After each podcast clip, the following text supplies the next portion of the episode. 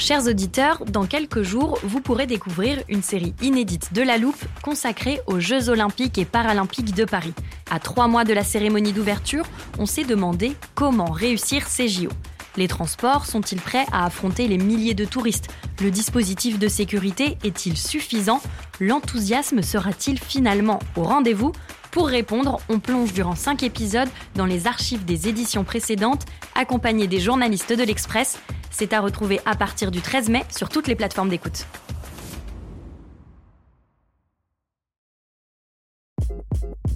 Hi, this is Craig Robinson from Ways to Win, and support for this podcast comes from Invesco QQQ, the official ETF of the NCAA. Invesco QQQ is proud to sponsor this episode and even prouder to provide access to innovation for the last 25 years. Basketball has had innovations over the years too. We're seeing the game played in new ways every day. Learn more at Invesco.com slash QQQ. Let's rethink possibility. Invesco Distributors, Inc.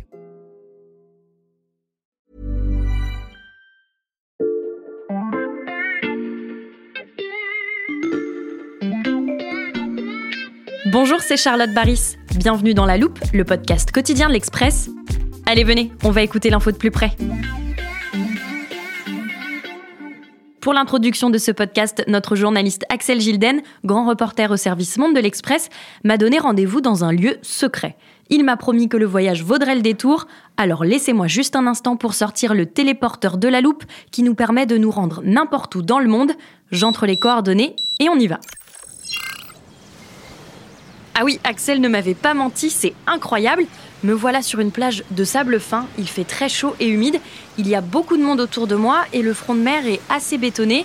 J'ai l'impression d'être dans une station balnéaire très touristique. Aloha Charlotte. Bonjour Axel, et si j'avais des doutes sur notre localisation, les voilà levés, nous sommes à Hawaï. Eh bien oui, c'est bien ça. Plus précisément, nous sommes sur Waikiki Beach, la principale plage d'Honolulu, qui est la capitale, euh, qui est située donc sur l'île principale de cet archipel, qui compte euh, neuf îles. Et pour s'y rendre, il faut, si on prend l'avion et pas le téléporteur comme nous, euh, se rendre d'Arbor à San Francisco et ensuite faire encore 6 heures de vol. C'est-à-dire que nous sommes vraiment très très loin de la côte ouest des États-Unis, en plein milieu du Pacifique. Et pourquoi tu as choisi ce point de départ?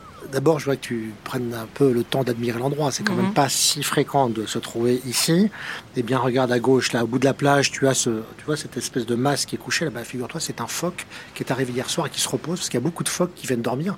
À droite, bah, évidemment, les surfeurs. Mhm. Derrière nous, des palmiers, puis derrière encore, donc ces barres d'immeubles, ou ces gratte-ciel plus exactement, parce que c'est vraiment les dimensions américaines, donc il y a des immeubles de 40 étages, c'est vraiment euh, un État américain qui est donc euh, est fortement peuplé et surtout qui est stratégique et qui abrite la fameuse base de Pearl Harbor, qui se trouve simplement à 15 minutes d'ici, c'est juste à côté. Pearl Harbor, c'est cette base américaine qui a été bombardée en 1941 par les Japonais et qui a plongé les Américains dans la Seconde Guerre mondiale. Oui, alors ça a été le début de la guerre du Pacifique, le 7 décembre 41, à la surprise des Américains. Ça a été un déluge de fer et de feu, et ça a été euh, vraiment euh, dramatique. Et pourquoi ont-ils fait ça? Eh bien, tout simplement parce que les Japonais devaient s'assurer que les Américains ne viennent pas leur chercher noise. Et pour cela, il fallait neutraliser la marine américaine à son point de départ, afin qu'elle ne puisse pas se projeter vers l'Asie. Axel, au-delà de l'aspect historique, pourquoi tu m'as emmené ici? Eh bien parce qu'en quelque sorte l'histoire se répète un peu différemment, mais une nouvelle guerre du Pacifique finalement a déjà commencé. Mhm. Cette fois-ci elle n'oppose pas les États-Unis et le Japon, mais les États-Unis à nouveau et la Chine. Je comprends un peu mieux l'objectif de ce voyage express. Je te propose qu'on aille vite se tremper les pieds dans l'eau et on rentre au studio pour que tu m'expliques tout de cette nouvelle guerre du Pacifique.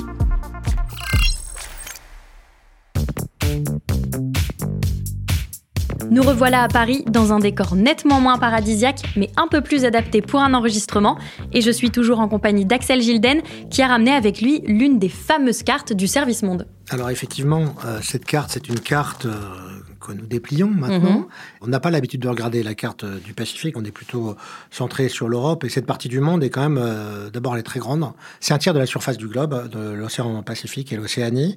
Donc c'est colossal. Pour avoir en, en tête euh, ce qui se passe, on a évidemment à l'est euh, les États-Unis, à l'ouest la Chine, et puis euh, le Japon, les Philippines, Taïwan. Mhm. Au sud, nous avons évidemment cette grande masse qu'est l'Australie.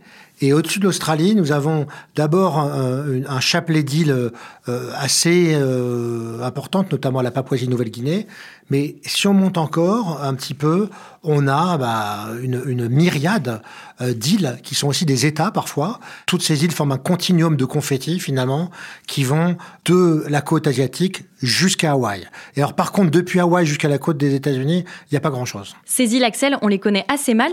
Est-ce que tu peux nous décrire les principales dynamiques géopolitiques de la région Alors d'abord, je vais euh, commencer par une petite devinette. Si tu mhm. devais séparer l'océan Pacifique en deux, où est-ce que tu placerais la frontière extérieure américaine? Bah, Si je reprends ta carte, je dirais à peu près ici au centre, là où se termine, alors c'est écrit la zone maritime d'Hawaï. Bien non, en fait c'est beaucoup plus loin parce que euh, les États-Unis ont d'autres possessions, d'autres territoires, et notamment celui qui est le plus à l'ouest, donc en partant des États-Unis, c'est Guam. Mhm. C'est à l'issue de la guerre euh, américano-espagnole que euh, Guam est devenue américaine, en même temps que Porto Rico par exemple. Et les Américains disent que la défense de leurs frontières commence là. Mais cette île, elle est très loin du continent américain, Axel. Elle est très très très loin du continent. Donc vous voyez, il y a déjà 6 heures pour aller à Hawaï depuis San Francisco. Il faut encore reprendre un autre avion et, voler pendant 7-8 euh, heures pour l'atteindre. Donc c'est effectivement extrêmement loin et on est plus proche des Philippines que mhm. euh, des États-Unis, clairement je commence un peu mieux à comprendre pourquoi les Américains perçoivent l'intégralité de l'océan Pacifique comme leur chasse gardée.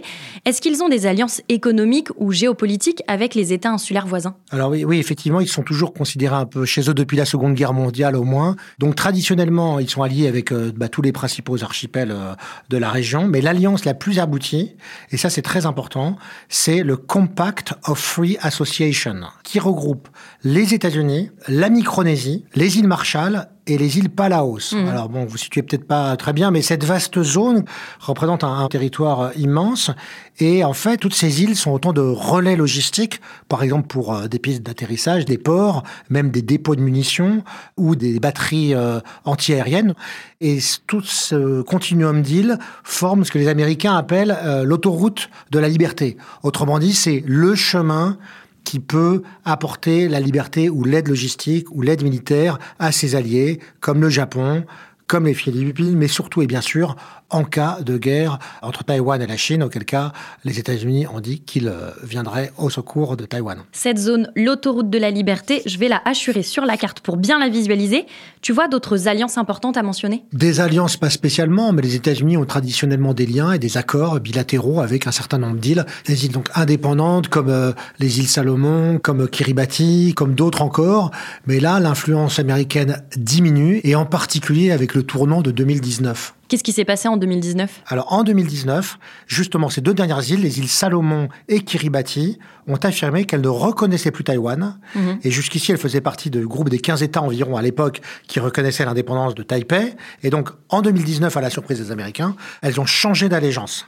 Et Aujourd'hui, en 2024, au lendemain d'ailleurs de l'élection qui a eu lieu à Taïwan, Nauru s'est ajouté à ce groupe de pays qui, jusqu'à une période récente, reconnaissaient Taïwan et ne le font plus. Donc il ne reste aujourd'hui plus que 12 États dans le monde qui reconnaissent euh, Taïwan. Donc c'est extrêmement peu. Donc il y a un enjeu diplomatique pour la Chine à faire changer diplomatiquement ces États parce que, aussi petits soient-ils, ces États ont une voix à l'ONU. Mais dans ta liste, Axel, il n'y a pas les États-Unis. Pourtant, eux non plus ne reconnaissent pas Taïwan. Alors non, les États-Unis euh, ont une politique d'ambiguïté stratégique.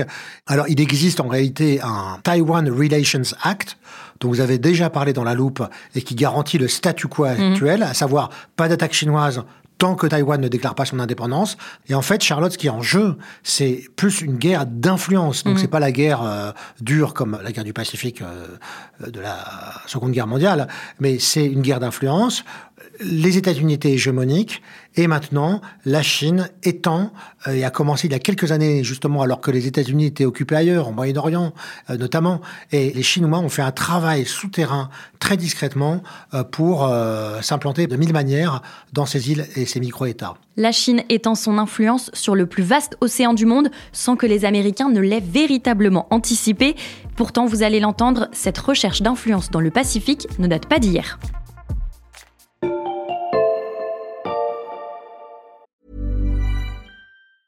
It's that time of the year. Your vacation is coming up. You can already hear the beach waves, feel the warm breeze relax, and think about work. You really, really want it all to work out while you're away. Monday.com gives you and the team that peace of mind. When all work is on one platform and everyone's in sync, things just flow wherever you are. Tap the banner to go to Monday.com.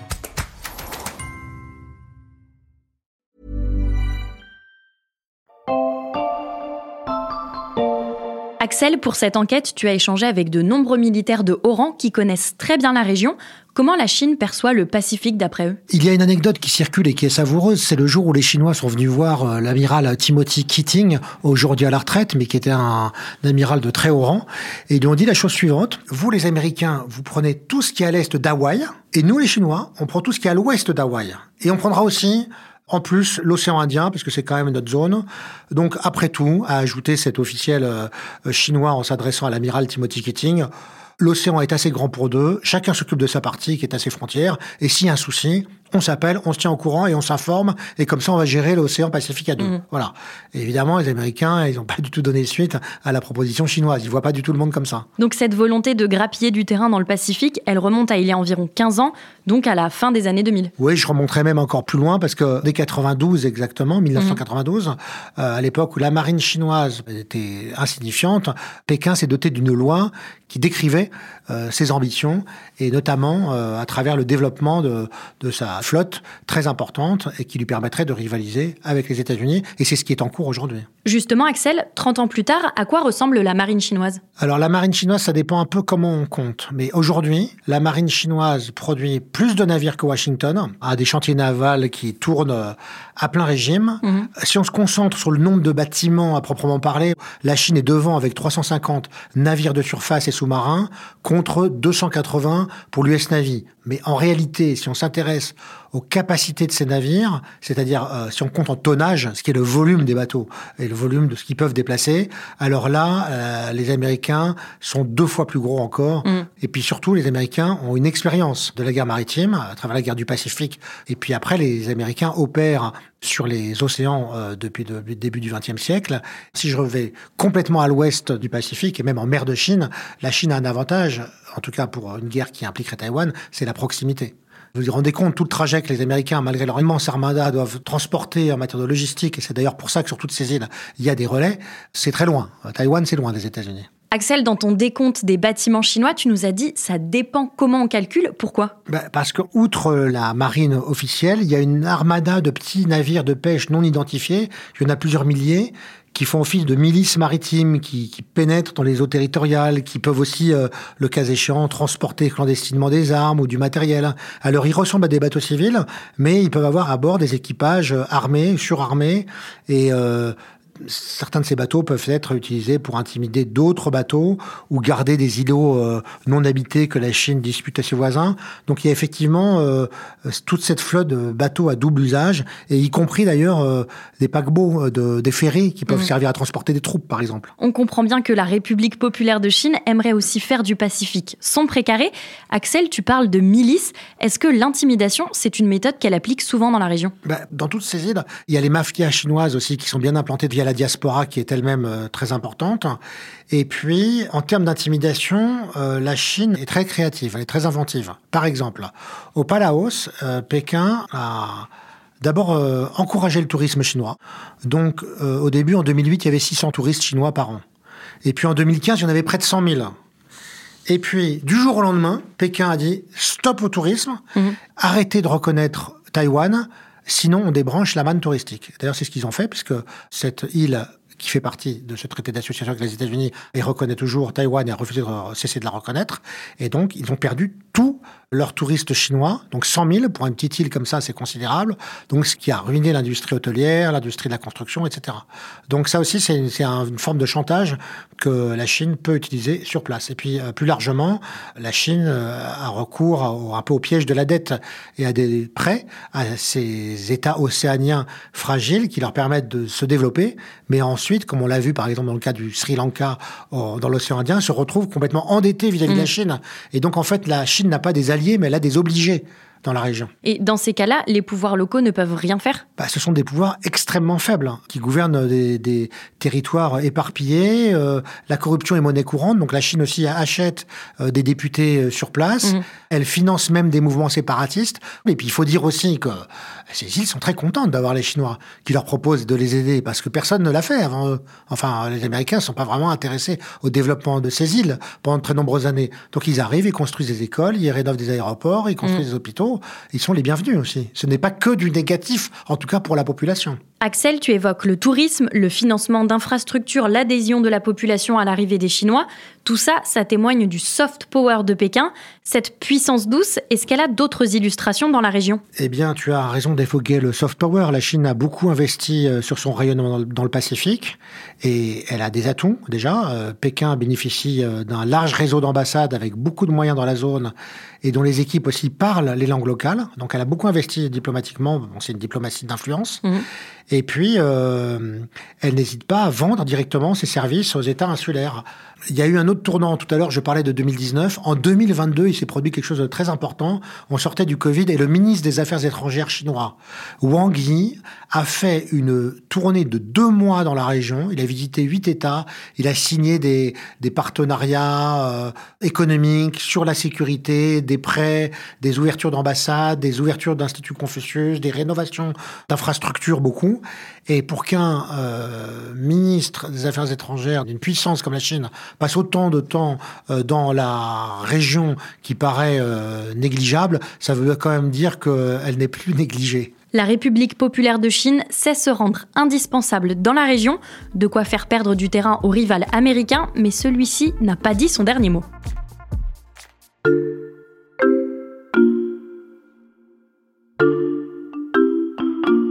Axel, on l'a largement souligné, les États-Unis ont mis du temps à prendre la mesure de la menace que représente la Chine pour ses intérêts dans le Pacifique. Depuis, est-ce qu'ils ont mis en place une contre-offensive? Alors oui, ils se sont réveillés. Ils sont plus proactifs maintenant euh, dans la région et sur le sujet. Joe Biden en a fait un élément de sa politique étrangère. D'ailleurs, en février 2022, il a officialisé une stratégie euh, par un document d'une vingtaine de pages où il est expliqué que le futur des États-Unis et de ses alliés repose, je cite, sur l'ouverture et le maintien d'un système libéral dans la région Indo-Pacifique. The future depends on a free and open Indo-Pacific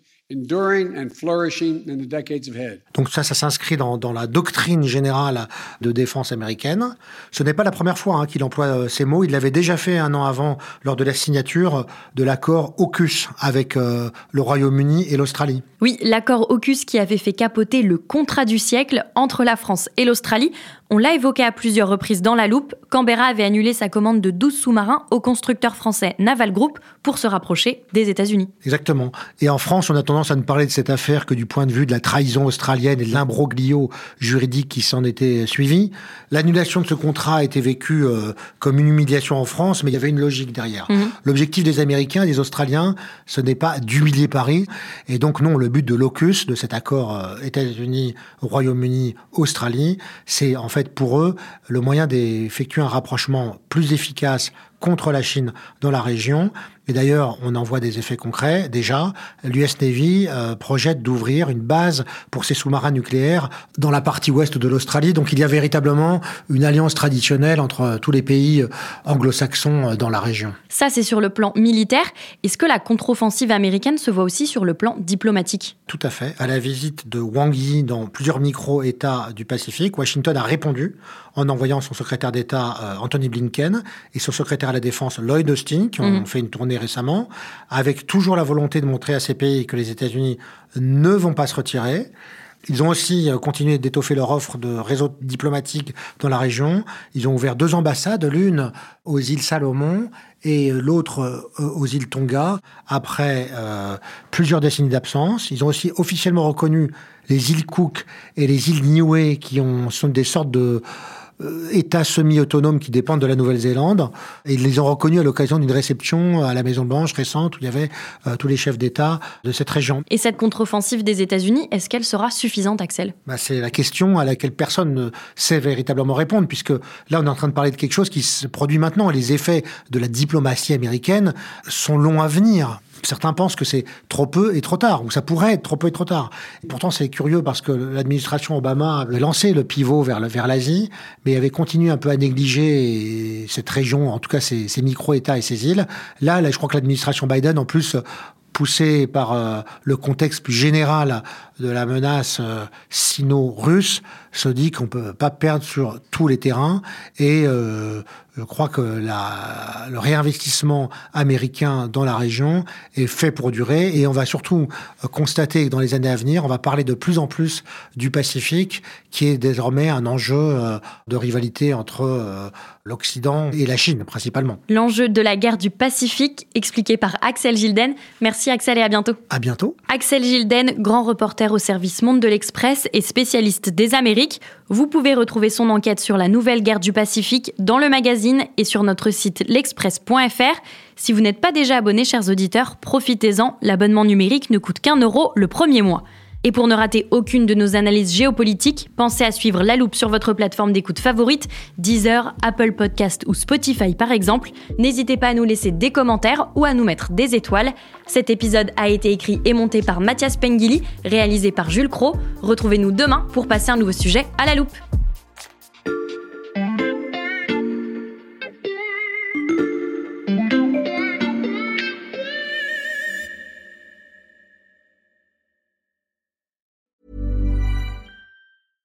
Small details are big surfaces. Tight corners are odd shapes. Flat, rounded, textured, or tall. Whatever your next project, there's a spray paint pattern that's just right.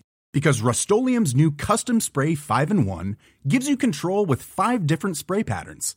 So you can tackle nooks, crannies, edges, and curves without worrying about drips, runs, uneven coverage, or anything else. Custom Spray 5 in 1. Only from Rust Planning for your next trip? Elevate your travel style with Quince. Quince has all the jet setting essentials you'll want for your next getaway, like European linen, premium luggage options, buttery soft Italian leather bags, and so much more. And is all priced at 50 to 80% less than similar brands. Plus, Quince only works with factories that use safe and ethical manufacturing practices. Pack your bags with high-quality essentials you'll be wearing for vacations to come with Quince. Go to quince.com slash pack for free shipping and 365-day returns.